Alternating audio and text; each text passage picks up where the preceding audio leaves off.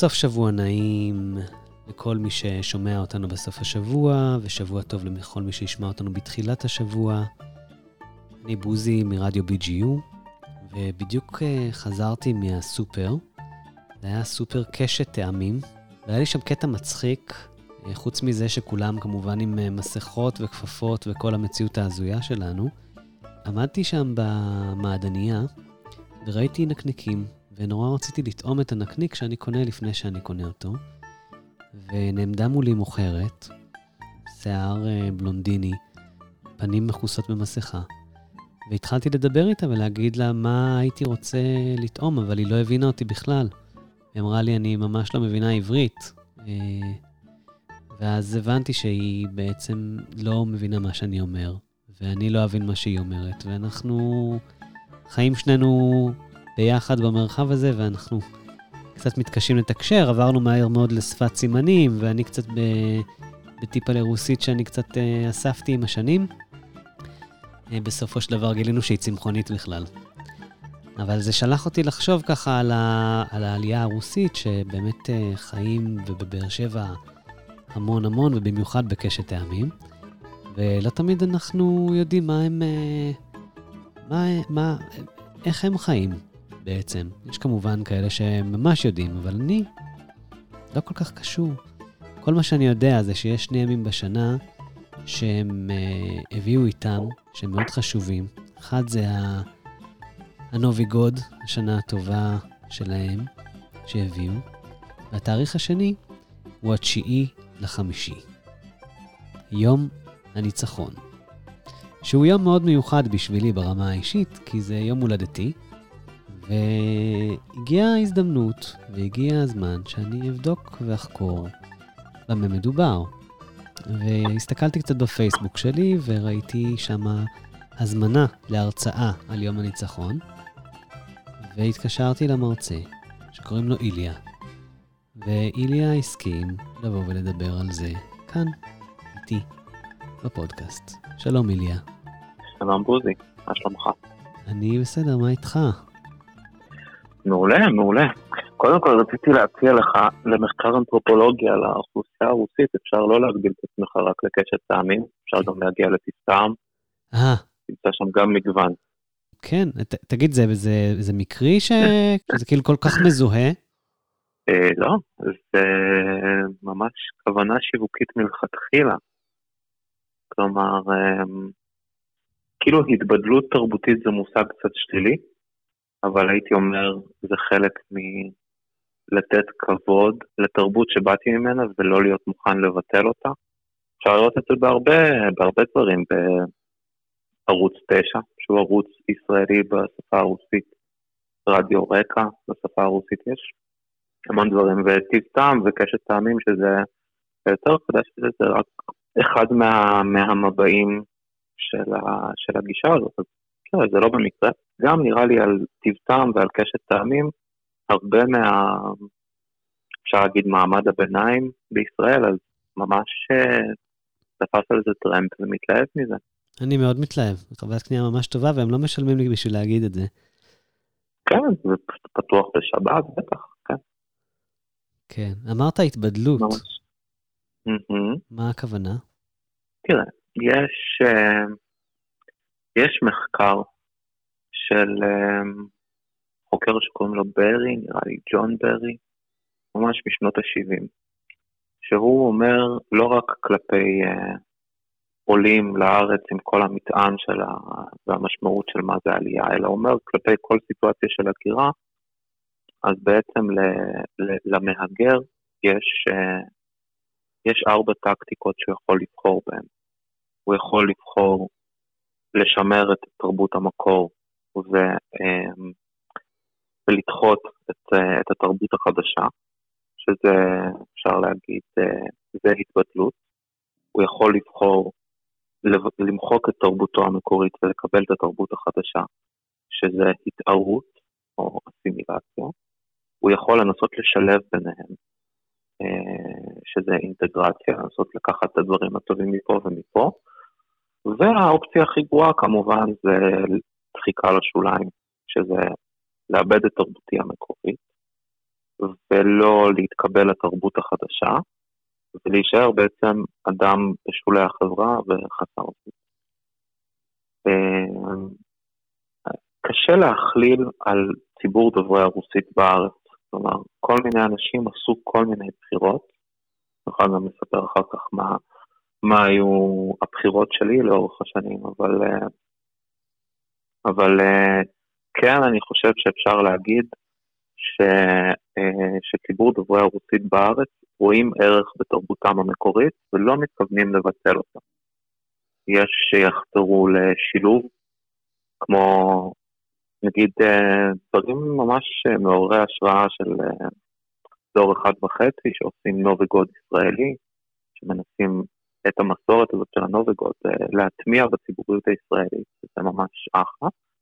ויש גם מגמות של תעזבו אותנו בשקט, אנחנו נעשה את הבתי ספר שלנו ואת ערוצי טלוויזיה שלנו. ו... אפילו שעבר כל כך הרבה זמן מהעלייה. כן, תראה, גם, גם אנשים ממשיכים לעלות, וזה תמיד דבר משמח. Mm-hmm. אבל uh, מתחילת העלייה, כן, כאילו, אני חושב, לא זוכר בדיוק את הסטטיסטיקה, השנה שבה עלו הכי הרבה עולים לדעתי זה היה 91, אני עליתי ב-97, אז uh, כן, כאילו אפשר, uh, אפשר להגיד ש... שעבר הרבה זמן. בן כמה אתה היית כשעלית? Uh, בגיל שעליתי לכיתה ב'. אתה זוכר משהו מהעולם ברוסיה? בוודאי. אני זוכר את מזג האוויר הנוח, הקר. הכל, כאילו, אני זוכר את כיתה א', אה, סבא וסבתא שלי, שהתבטלו לחיים ארוכים, גידלו אותי בעיקרון. הרבה דברים. אהבת את מה שהיה לך שם? בתור ילד זה טוב, קצת קשה לשכוח. לא, תשמע, לא, לא היה למה להשוות. כן. בתור ילד אני אגיד, אה, ההורים שלי עשו עבודה מאוד רצינית בלבונן עליי מחוסר היציבות הכלכלית שהייתה שם. ובוא נגיד, הם היו סטודנטים לא עם הרבה כסף, אבל אה, אני לא הרגשתי מחסור. אבל אני יודע שבתקופה הזאת, אחרי פירוק ברית המועצות, כאילו מ-91 כל הכלכלה ברוסיה נכנסה לאיזה סחרור נוראי כזה, ממש אה, גלי הלם אה, על פי שיטתו של אה, מילטון פרידמן. כן. אז על פי שיטתו, היה ממש גלי הלם בכלכלה ברוסיה, ואנשים פשוט, הכסף שלהם אה, איבד כל, אה, כל משמעות, ממש אינפלציה. אני חושב שביחס למצב האובייקטיבי, באיפה שגרתי, הייתה לי ילדות ממש סבבה. איפה זה היה? Uh, אני נולדתי בסנט פטרבורג, זה בצפון, uh, זה כאילו, זה, uh, זאת העיר שנלחמה עם מוסקבה על התואר של הבירה. כשהיה איזו רפורמה שבנו את העיר הזאת, זה היה עיר חדשה וכזה, ואז הפכו אותה לבירה, ואז החזירו את הבירה למוסקבה, היה זה כאילו העיר המתחרה, האם מוסקבה זה כזה הישן, העתיק, נגיד כמו ירושלים, סן פטרבורג זה ממש כמו תל אביב. זה המקום המגניב, איפה שהתרבות והאומנות. זאת העיר. ואתה זוכר את, ה... את העלייה לארץ? כן, כן, כן, אני זוכר. הזיכרון אמ, הראשון זה שהשמש מסנוורת מדי. עלינו לארץ, הגענו למרכז קליטה, אה, חצי שנה מרכז קליטה בערד, עוד שנה וחצי מרכז קליטה בבאר שבע, אני בעצם גדלתי בבאר שבע, mm. זאת העיר שלי. אני נולדתי בבאר שבע, גם. באמת? כן. וואלה, ממש בסורוקה? ממש בסורוקה. גם אחי הקטן נולד בסורוקה. כן. ובבית של אה, סבא וסבתא שלי, שביליתי בו די הרבה, דיברו רוסית.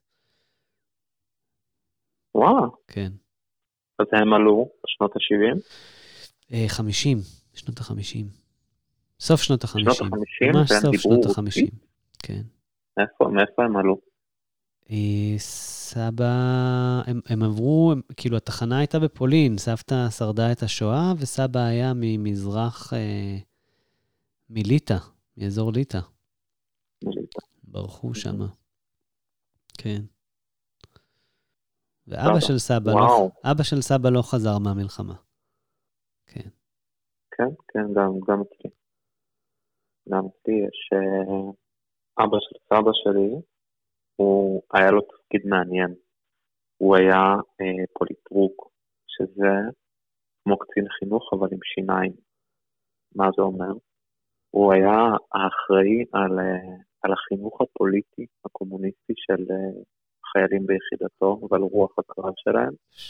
ואם אה, אם נגיד המפקד של הפלוגה או של הגדוד היה לא מספיק קומוניסט, לא מספיק נאמן לקו המפלגתי, אז הוא היה יכול להדיח אותו, לשים אותו במאסר. זה היה בסמכות מקבילה לסמכות הצבאית. וואו. אז הוא, אה, הוא נהרג ממש בימים הראשונים של המלחמה, ועד אה, לפני כמה שנים, אז מקום קבורתו לא, לא נודע בכלל. היה שם המון בלאגן, אה, אה, אנשים שניסו לברוח, ופציעות, וקברי אחים, המון המון בלאגן. עכשיו כשאתה אומר את זה, אני נזכר שסבא שלי טס לפני uh, כשנתיים, שלוש, גם כן לאיזשהו אתר קבורה, שאיתרו את הקבר של אבא שלו.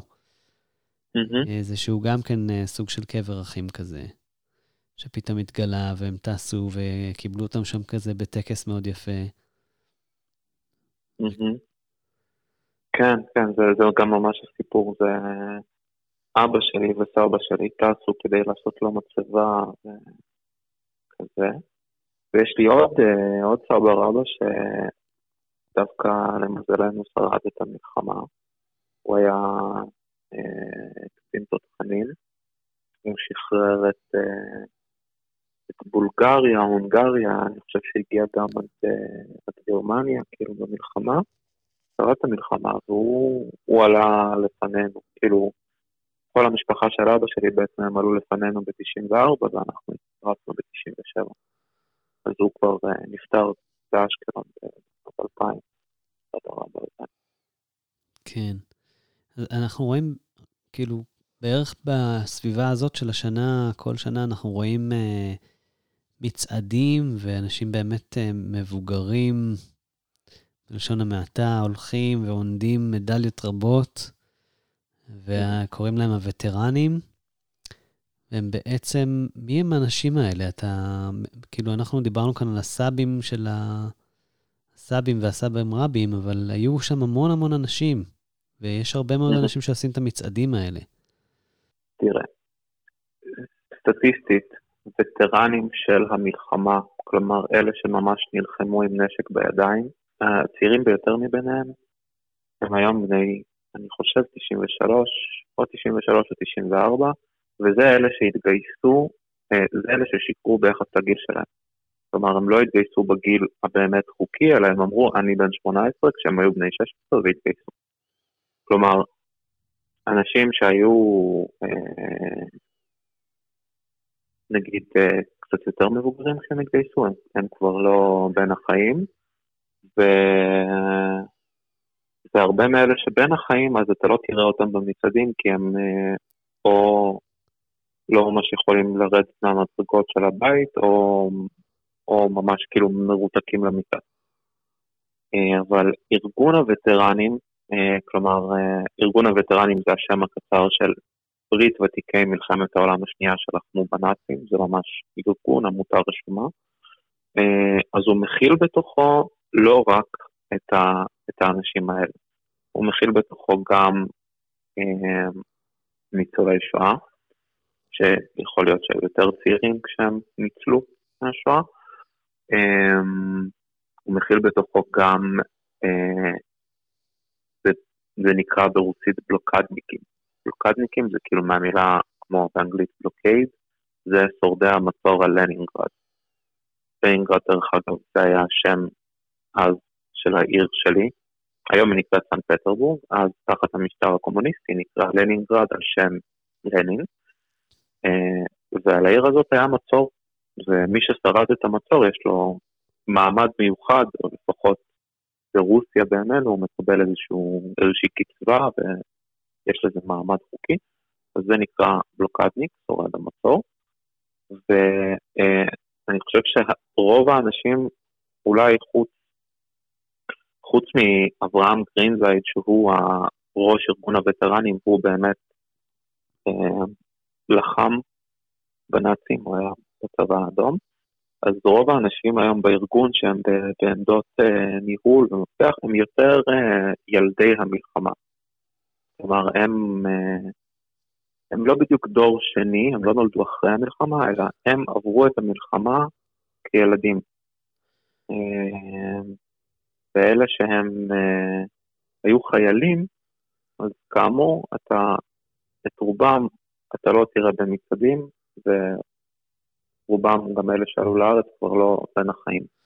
אז בעצם האנשים ממש... שצועדים ומתארגנים כדי לזכור את היום הזה, רובם, אם אני ככה מסכם את הדברים שלכם, רובם לא היו החיילים עצמם, אלא אנשים מאותו דור, קצת יותר צעירים, שלמה הם החליטו להמשיך ולשמור את המסורת הזו, את הטקסיות הזו, את הזיכרון הזה?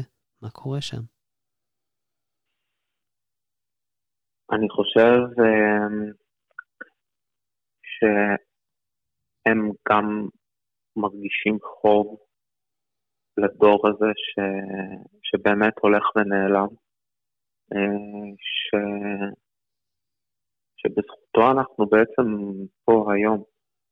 זה נשמע מליצי, אבל תכלס, אם תחשוב על זה, אמ, היה הרי בארץ את התוכנית הזאת שנקראת מצדה בכרמל, mm-hmm. או המעוז האחרון. כלומר, גם היישוב העברי, שהוא היה במידה מסוימת של הכחשה למאורעות השואה, אה, ולאיזשהו ניסיון של ניתוק מהיהודי הגלותי בניסיון ליצור יהודי חדש, גם אנשי היישוב בארץ, ההגנה, הפלמ"ח, הם חשבו, אוקיי, מה אנחנו הולכים לעשות כשהנאצים יגיעו לפה? ולא, אם, אם הבריטים לא היו עוצרים את הנאצים במצרים בעצם, אז, אז היינו עושים פה איזשהו מעמד הירואי של מצדה על הכרמל, אבל זה בעצם היה הסוף של היישוב העברי בארץ ולא הייתה קמה מדינה. אז בצורה הפשוטה ביותר, נראה לי שעושים את המצעדים האלה כי יש לנו חוב לאנשים שניצחו את הנאצים, ובזכותם אנחנו פה. רגע, יכולים, אתה אה, סיפרת את הסיפור על המצדה בכרמל, כי מה? כי בעצם העניין של המצעד, הוא יכול להיתפס כפולקלור, פולקלור רוסי. כאילו כדבר שהוא אנחנו יכולים להיות באיזושהי סובלנות תרבותית כלפיו, וככה אמ, הם היו רגילים, אז ככה, אה, אז, אז בסדר, אז נרשה להם. אני חושב שזה עניין מאוד מאוד יהודי ומאוד ישראלי. כלומר, לחגוג את הניצחון על הנאצים, זה צריך להיות לדעתי עניין של כולנו. בגלל זה הבאתי כאילו את הקישור למצדה לכרמל. Mm-hmm. ואני אומר, בסדר, אני, אני מתייחס לכל בעלות הברית, אה, לא רק הצבא האדום. בצבא האדום, דרך אגב, לחמו חצי מיליון אה, יהודים, וכל בעלות הברית, אוסטרליה, בריטניה, ארה"ב וכו' וכו', לחמו מיליון וחצי בסך הכל. Mm-hmm. ומבחינתי, המצעדים אה, של ימי הניצחון, המצעדים השונים של יום הניצחון, אז הם אה, הזדמנות אה, להכיר תודה לאנשים שבזכותם אנחנו פה. אחת המטרות היפות של, של המצעדים האלה זה שבעצם אנשים הולכים עם תמונות של קרובי משפחה שלהם, שאו שהם נהרגו במלחמה או שהם שרדו את המלחמה ונפטרו אחר כך, אבל קוראים לזה, בתרגום מרוסית קוראים לזה גדוד העל מוות. כלומר, אה, הגדוד הזה ממשיך לצעוד. הם עדיין איתנו. כל שנה. כן, הם עדיין איתנו. הם עדיין איתנו, והייתה לי איזו שיחה על זה עם, עם אברהם גרינזייד, עם אה, ראש ארגון הווטרנים בארץ, אה, יש לי, כאילו, הוא מבחינתי הסבא הרוחני שלי, ויש לי מדי פעם כאלה שיחות איתו שממש פוקחות לי את העיניים. והוא אמר, אה, גדוד על מוות זה מושג מאוד מאוד רוסי. אנחנו רוצים בארץ לקרוא לזה לכל איש יש שם, שזה ביטוי מאוד יהודי. וזה בעצם אה, אותה הכוונה.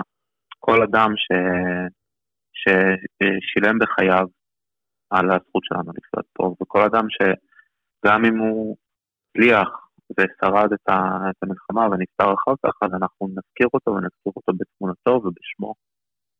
והדבר הזה, כן, הדבר הזה הוא מאוד, אה, אמ, אני מרגיש מבין הדברים שלך, וגם מזה שאתה עשית על זה הרצאה בסופו של דבר, שכל הסיפור הזה מאוד מאוד מאוד נוגע לך.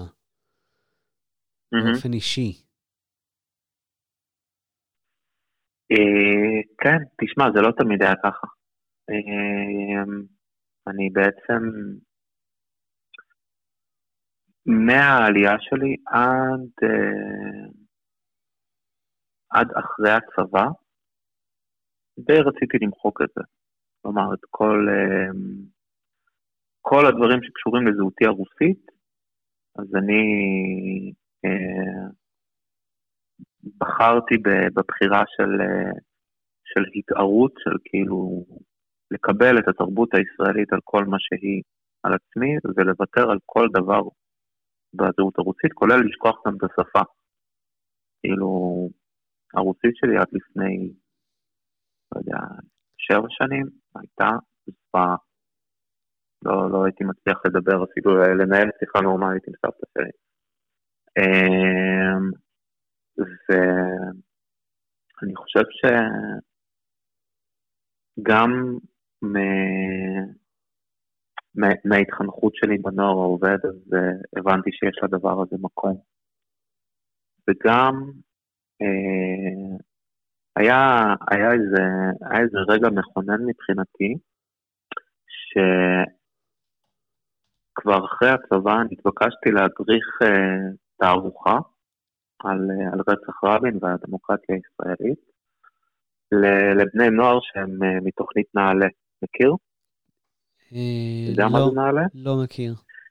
נעל"ה חבר'ה שבסוף כיתה ח' או ט' עולים לארץ, מגיעים לפנימיות, לכפרי נוער. ואז ביקשו ממני... סיפרת על, סיפ... על רצח רבין. כן, ואז ביקשו ממני לעבור לכפר הנוער אלוני יצחק, ולהעביר להם תערוכה על רצח רבין. ואז ישבתי, זוכר, חצי לילה ישבתי מול ה Google Translate, לנסות להבין איך אומרים הסתה ב... ברוסית, זאת מילה כאורך הגלות, והשם ישמור באמת. ו... וקשקשתי להם שם קצת ברוסית ממש עילגת, ואני זוכר את היום הזה כיום שבו ממש הבנתי שזה שיש לי את הרוסית זה נכס ולא נטל. שיש אנשים ש... ש... שצריכים את עזרתי, כאילו ש... או חניכים שהם עוד לא, עוד לא למדו עברית וצריך שאני אעביר להם איזשהו תוכן, או סתם, נגיד עכשיו בתקופת הקורונה, יש במצפה רמון מלא אזרחים ותיקים שהם דוברי רוסית והם לא יודעים עברית. והם צריכים עזרה עם הקניות, והם צריכים עזרה עם לשחזר סיסמה לחשבון של הבנק ולהתקין זום שהם יוכלו לדבר עם הנכדים. וכל הדברים האלה, כאילו, אז ישר, כאילו, כל החברים שלי מתקשרים אליי, אומרים, יש פה מישהו שצריך לתרגם לו, יש פה איזה גברת לדבר איתה, וככל שעברו את השנים ואני מתבגר, אז אני מבין, אוקיי, זה נכס, זה בטוח אין לי במה להתבייש, ו... ויש לי, ובנוסף לזה יש לי תפקיד. אז, אה, אז כן, נראה לי שככל שאני מתבגר זה נהיה יותר אה, אישי. ואני נהיה יותר מחובר לזה. אז מה בעצם אתה, מה אתה עושה? עם, ה... מה? עם, ה... עם הסיפור של יום הניצחון.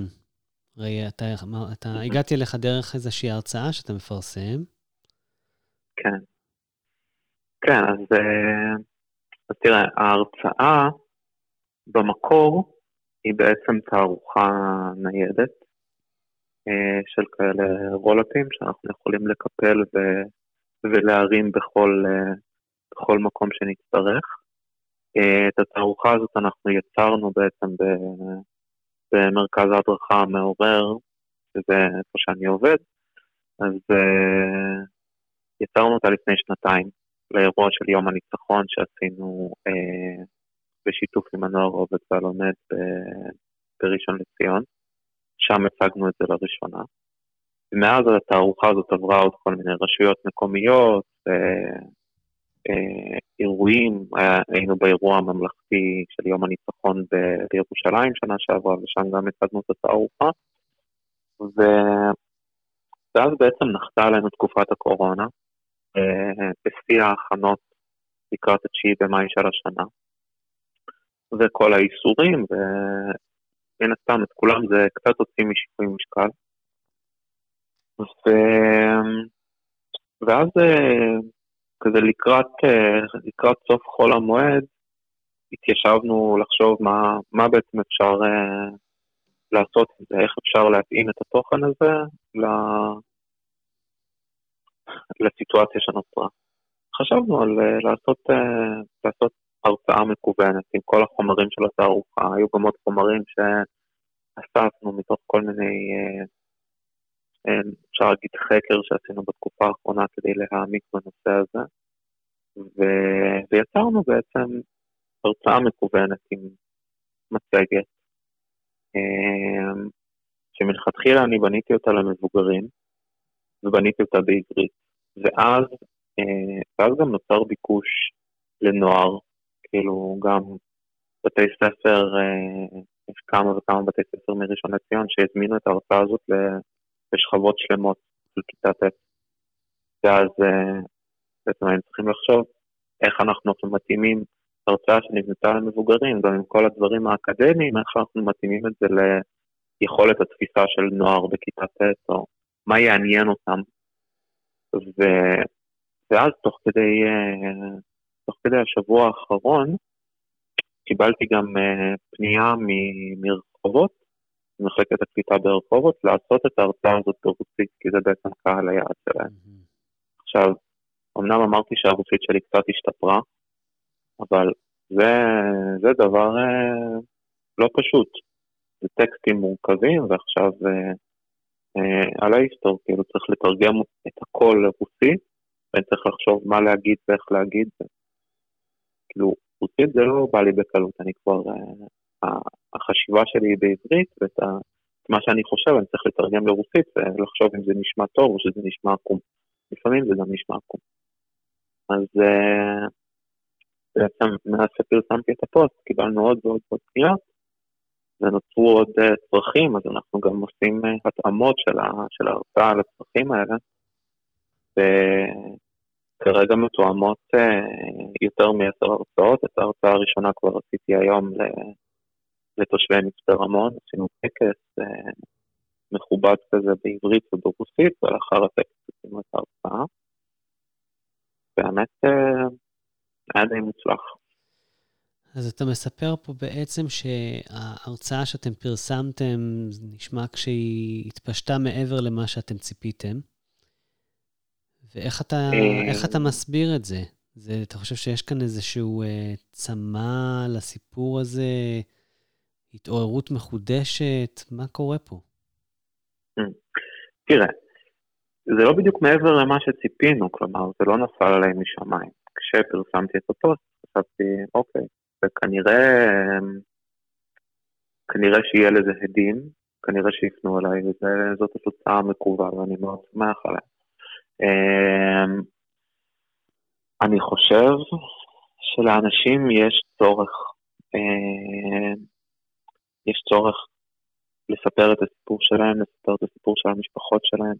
אחד הדברים היפים שראיתי כשהצגנו את התערוכה ב- באירועים פתוחים, כאילו בזמן אה, לפני ובזמן הטקס הממלכתי בירושלים, אה, בזמן הטקס העירוני בבאר שבע, אז אה, ראיתי הורים שמביאים את הילדים הקטנים שלהם לתערוכה הזאת, ופשוט מספרים להם את הסיפור בלי להיעזר בי, כלומר בלי תיווך של המדריך, שהוא כאילו המדריך המקצועי שמביא את התוכן, mm-hmm. אלא פשוט יש פה איזה, איזשהו כלי ויזואלי, שדרכו הורים יכולים לבוא ולספר את הסיפור של המשפחה שלהם לילדים. ו... ואז הבנתי, אוקיי, וואו, יצרנו פה משהו שאנשים באמת צריכים. זה לא, זה לא רק אה, מה המדריך יגיד, אלא יש פה, יש פה תוכן שיש לו, שיש לו צורך, בתור, בתור אה, תערוכה יש לו גם ייצוג ויזואלי, אבל גם, אה, גם בימינו בתקופת הקורונה, אז בתור הרצאה עם מצגת, עדיין אנשים רוצים לפגוש את הסיפור הזה. אה, דרך אגב, אני מקבל, אה, מקבל פניות לא רק מציבור דוברי הרוסית או ממקומות שבהם יש ריכוז גבוה של דוברי רוסית. אני מקבל פניות להרצאות ממתנ"ס בנתניה ומתנ"ס בעכו, ופנו אליי גם האמת אה, מתנועת הבוגרים של המחנות העולים. Mm-hmm. הם רוצים שאני אעשה להם הרצאה במוצאי שבת. וזה זה כאילו, זה תוכן ש... ש... שמעניין לאנשים. אני חושב שגם, אה, אני לא מומחה בניתוח שוק, אבל אני חושב שהשוק לא מוצף בתוכן הזה. כלומר, בגופים כמו, כמו מרכז הדרכה המעורר, ש... מציעים פעילות חינוכית על הגבורה היהודית בצבא האדום. או על הסיפור, הסיפור של היהודים בכלל ב... במלחמה בשטחי ברית המועצות. כן, זה סיפור שקצת פחות מוכר מחוץ לתחומי קשת טעמים וטיב טעם. נכון, נכון, זה חבל. דרך אגב, אחד, אה, כאילו, למי שמסתובב בחוגים שעוסקים בזיכרון הזה, אחד המשפטים הכי קנונים ומוכרים זה הנכד שלי חזר מהבית ספר וסיפר לי שהאמריקאים ניצחו את המלחמה ואני רציתי, לא יודע, לא יודע, זה כל כך עצבן אותי, זה נורא, איזה עיוות של ההיסטוריה. זה באמת, אה, זה, זה משפט קלאסי, זה קנוני, כי, כי, יש בו מידה של אמת. כן. כי באמת הנכדים שלהם חוזרים מהבית ספר. וגם אם המורה להיסטוריה לא אומרת מילה במילה האמריקאים ניצחו את המלחמה, אז יש חשיבות למה אומרים ויש חשיבות למה לא אומרים. אפשר להגיד שעם העלייה של שנות ה-90 נוצרה פה איזושהי התנגשות בין, אה, בין נרטיבים. כלומר, גם הנרטיב של זיכרון השואה, אז הוא היה בהרבה מובנים תפוס. אמ, ועולם הדימויים ש... שהוא היה תפוס בו זה עולם הדימויים של, אמ, של היהדות שאינה מברית המועצות, יהדות מרכז ומערב אירופה. אמ, נגיד, אני לא זוכר אם המורה שלי בבית הספר אמרה את זה באופן מפורש, אבל מה שאני הבנתי בסופו של דבר בסאבטקסט זה ש... אה, בבורות אה, ירי, היא הייתה איזשהו שלב התחלתי עד שהבינו שיש משהו יותר יעיל וגם החיילים הגרמנים התחילו להשתגע מלהרוג אנשים. עכשיו, גם, אני לא מבין מה זה מעניין לעשות בפסיכולוגיה של הרוצחים הגרמנים. זה כאילו לא מעניין אותי כהוא זה שהשתגעו מבחינתי. אה, וגם, זה פשוט לא נכון. כלומר, 2.6 מיליון, קרוב למחצית מהיהודים שנרצחו בשואה, הם נרצחו בבורות הירי, בשטחי ברית המועצות, וזה לא היה שלב חולף. ועד שהגרמנים לא נתקלו בהתנגדות והתחילו לסגת חזרה לכיוון גרמניה, הרצח הזה המשיך לקרות. ו... ולאחר שהרצח בשיטה הזאת התחיל, אמ, התחיל גם בשטחי הגנרל גוברנמן, בממשל הכללי בפולין, התחילו גם אה, מחנות ההשמדה, וכל הדברים שהם אה, יותר תעשייתיים וניצול של המודרנה ושל הרכבות ולעשות מפעלים של מוות, אבל תוך כדי שזה קורה, הרצח המאוד ברברי והמאוד אישי של לקחת בן אדם, להגיד לו, תחפור את הקבר שלך ולירות לו בעורף ולהמשיך לכפר הבא, הרצח הזה שביצעו אייטד קופן ועוזריהם, מה שנקרא, אז הוא המשיך לאורך כל המלחמה. עכשיו, זה דבר שכשאני למדתי בבית ספר לא, לא הבנתי אותו ככה. ורק, כאילו, ממש בשנתיים האחרונות, שהתחלתי יותר לחקור את זה, אז אה, אה פתאום זה היכה בי כ- כברק. כאילו, כאילו מה, מה הש... כשאנחנו אומרים כל בוגרי מערכת, ה... כל בוגרי מערכת החינוך הישראלית, כשאומרים לנו שואה, מה אנחנו מדמיינים? אנחנו לרוב מדמיין את השער של אושוויץ. זאת כאילו, נראה לי, לפחות זאת התמונה שקופצת לראש. Mm. ו...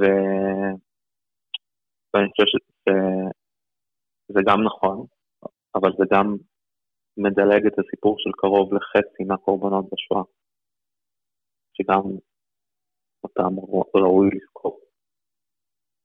אה, אז אני חושב ש... אה, שהיה פה איזושהי התנגשות, ביחד עם העלייה של שנות ה-90, הייתה איזושהי התנגשות בין הנרטיבים, גם על זיכרון השואה וגם על הגבורה, על איזה סיפורי גבורה אנחנו זוכרים ואיזה סיפורי גבורה אנחנו לא זוכרים. אה, וגם דרך אגב, על איך מציינים את היום. כלומר, אה, יום הניצחון הוא, הוא גם יום שבו אנחנו זוכרים את הנוטים, אבל הוא גם יום שמח. ויום השואה הוא לא, וזה, וזה ממש בסדר שהוא לא, כי אנחנו מדברים בו על השואה שהוא נושא נורא ואיום. אבל uh, אני אישית חושב שזה, uh, גם זה שני ימים שהם קרובים אחד לשני בלוח השנה, uh, פחות או יותר, ואני חושב שאנחנו ממש יכולים לחיות בשלום עם שני הימים האלה, וזאת uh, זאת אולי תהיה אמת, אמת היסטורית יותר שלמה, זה ששני הימים האלה נוכחים בלוח השנה הישראלי. כן. איליה, אתה יכול לספר אולי, אה, דיברת, הזכרת גבורה, את המילה גבורה, אתה אולי יכול לספר אה, ברמה יותר אה, אישית איזשהו סיפור שעל מישהו, על איזשהו מעשה גבורה, ככה, בטח אתה מכיר כמה וכמה סיפורים כאלה, שאתה יכול לתת להם כן. פנים ו- ושמות. יש סיפור אחד שאני משתמש בו בהרצאה, זה סיפור על על קצין לוחם בצבא האדום, שקראו לו ירחמיאל פלזנשטיין. עכשיו, חבריו הרוסים אה, לא ממש יכלו לבטא את השם ירחמיאל, אז הם קיצרו את זה למילה. זה, זה השם שלו, ככה הוא כונה. אה, הוא בעצם נולד בחרקוב באוקראינה, והוא גדל בבית של חסידי חב"ד. הוא זכה לחינוך יהודי, חינוך כללי, והוא, אה, כשהתחילה המלחמה, הוא בעצם אה, התגייס והתנדב ללכת לקורס קצינים. והוא, אני, אני אעשה ספוילר, אבל הבן אדם נפצע שלוש פעמים לאורך המלחמה. בעצם בפעם הראשונה הוא נפצץ מהפצצה, אה, הוא, הוא נפצע של הגרמנים, אה, איבד את השמיעה שלו באוזן שמאל, ואז הוא החלים מהפציעה, חזר, אה, חזר לשירות. הם בתור מ"מ כבר, הוא, הוא עם היחידה שלו פשטו על איזשהו חוף מבוצר של הגרמנים, והוא הרג שם כמה נאצים, כמה עשרות נאצים, לפי השמועה, והוא קיבל כדור ב, בלסת, נפצע כאילו פציעה קשה. והיו לו כמה חודשים של החלמה, ולאחריהם חזר שוב, ואז הוא נלחם אה, בקרב על אה, עיר נמל שנקראת סבסטופול, זה בחצי האי קרים, לא יודע אם שמעתם מהפוליטיקה בעשור האחרון, אבל זה, זה השטח שרוסיה לקחה מאוקראינה בכוח. כן. לא משנה. אז, אה, אז שם, באזור הזה הוא נלחם, העיר הייתה בשליטת הנאצים, אז הוא היה צריך, אה, היו צריכים בעצם לכבוש את החזרה, ושם הוא נפצע ביד וברגל, ואז הוא הלך לבית חולים, החלים וניסה לחזור שוב. ואז כבר הוועדה הרפואית אמרו לו, תשמע, חביבי, הגזמת. כאילו, אתה לא תחזור פעם רביעית אחרי אה, שלוש פציעות, בואו נשחרר אותך בכבוד. באמת אה, נתנו לו את אה, העיטור אה, שנקרא גיבור ברית המועצות, שזה כאילו הצל"ש הכי גבוה לאנשים הכי משוגעים ש... שנלחמו במלחמה הזאת. אה, והוא בעצם מבין, אה, מבין 162, אני חושב, היהודים שקיבלו את העיטור הזה, אה, הוא בעצם הראשון שבשנות ה-70 נלחם עם השלטונות של ברית המועצות כדי לעלות לארץ. והם אמרו לו, סבבה שאתה רוצה לערוק למדינת אויב, אבל את העיטור שלך אתה לא תיקח איתך. אתה תפקיד את העיטור אצלנו, ו... ואתה יכול ללכת. זה כמובן אחרי הרבה מאבקים, ויש אה, יש סיפורים מאוד, אה, סיפורים ארוכים על איך אנשים שנלחמו על לעלות לארץ בשנות ה-70, מה השלטונות עשו להם, כאילו, איזה טריקים היו לשלטונות להשאיר אותם בברית המועצות ולמנוע מהם לעלות. אז הוא נלחם נלחם בשלטונות, ובסופו של דבר בשנות ה-70 נתנו לו לעלות. בלי העיטור, והוא התיישב ב- בלוד. ובסופו אה, של דבר, אחרי פירוק ברית המועצות, אז השגרירות של רוסיה העבירו לו חזרה את העיטור אחר כבוד, והוא נפטר בערב שמחת תורה ב-2006 בארץ. Mm. יש עוד כל מיני סיפורים. אני חושב אבל, אה, זה סיפור שראוי להתעכב עליו, כי אני חושב בכל אחת מה, מהפציעות שלו, כנראה שהוא היה יכול להגיד, אה, לא, אני לא, זהו, נפצעתי, אני לא, לא חוזר לקרב, או שאני חוזר ליחידה עורפית יותר. אבל uh, הבן אדם התעקש ממש לחזור כל הזמן לחזית. זה כזה, זה גורם לי לתהות למה, אני לא מכיר אותו, לא, לא יצא לי לראיין אותו, וכשהוא נפטר הייתי בכלל בכיתה י'. אבל אה, זה סיפור שכזה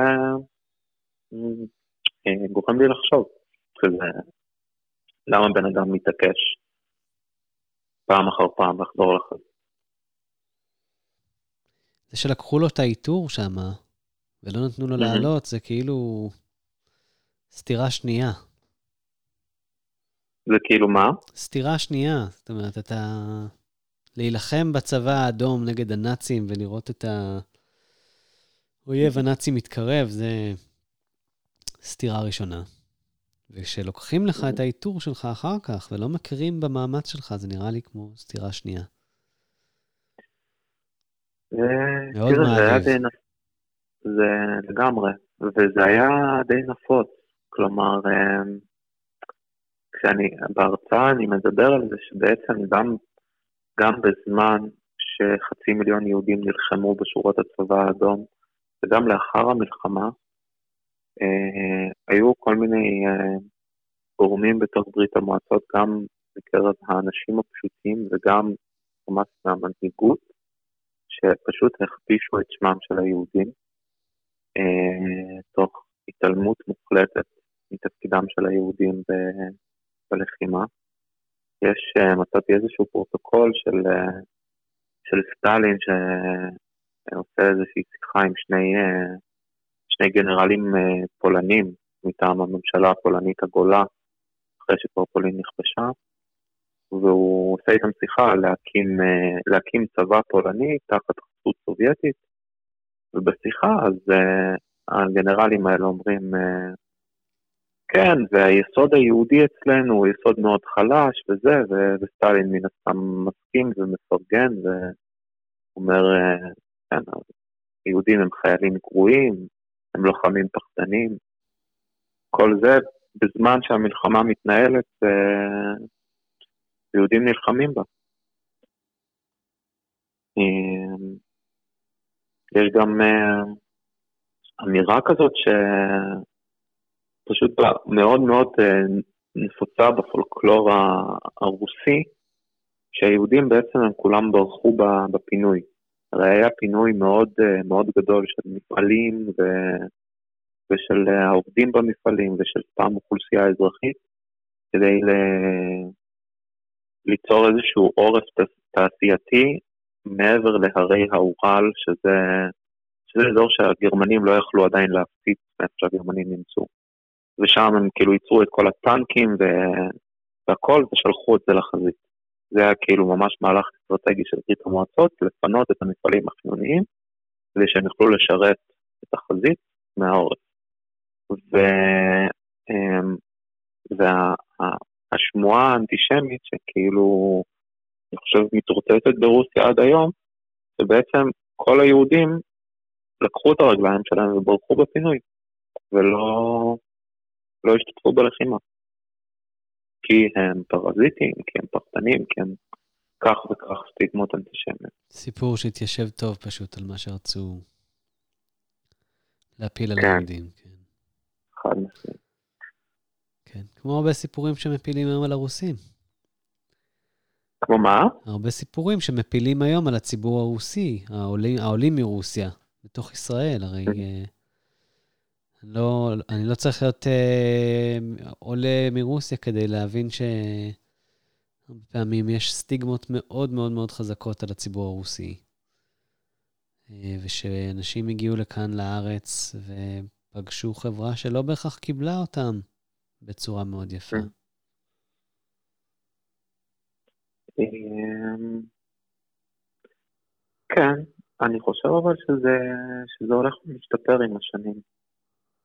כלומר, אמ, אה, אני חושב, אולי זה, זה יישמע קצת אה, מופשט, אבל אה,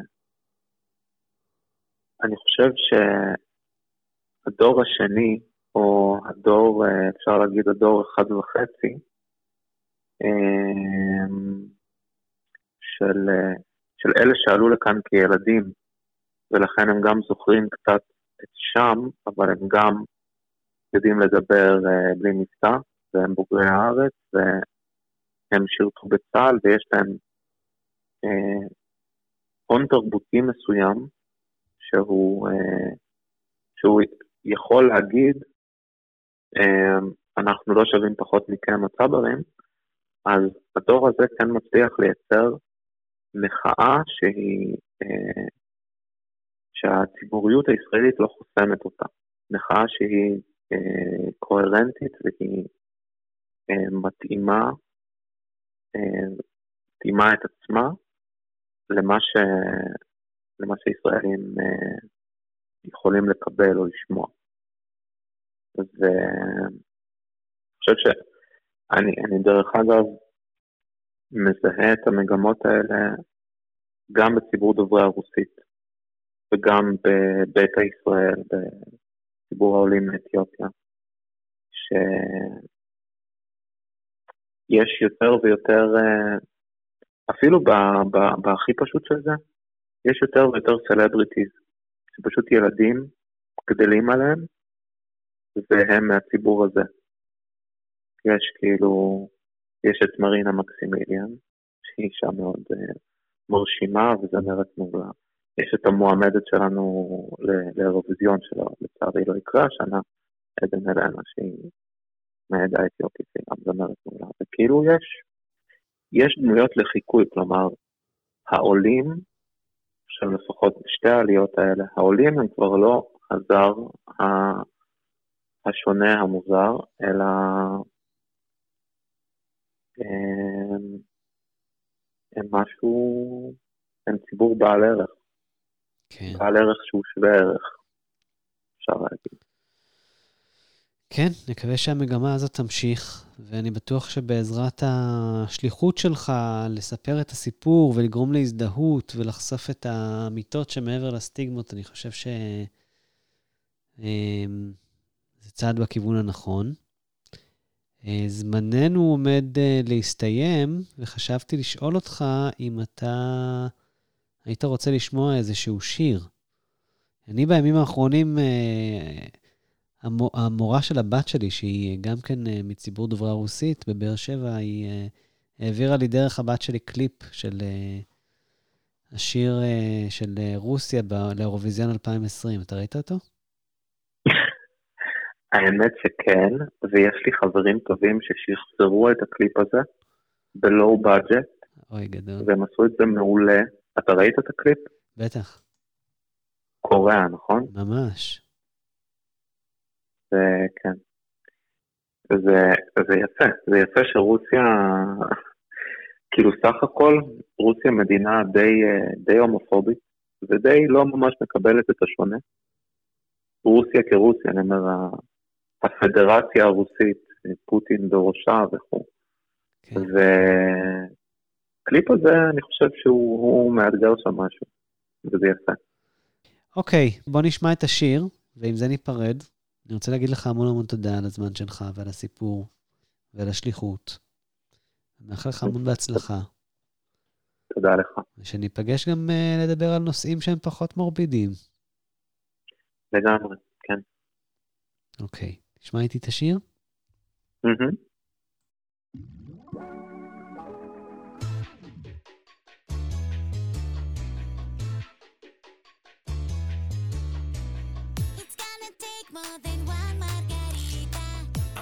call you my sweet senorita.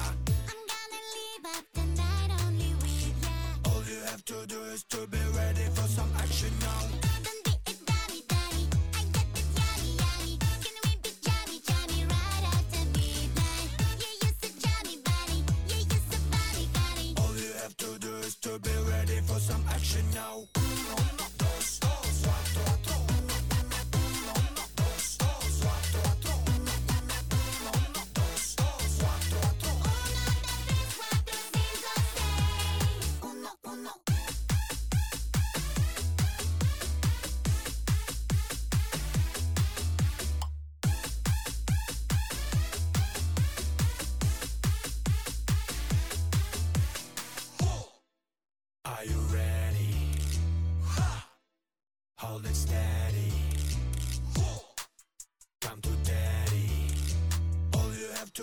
Tövbe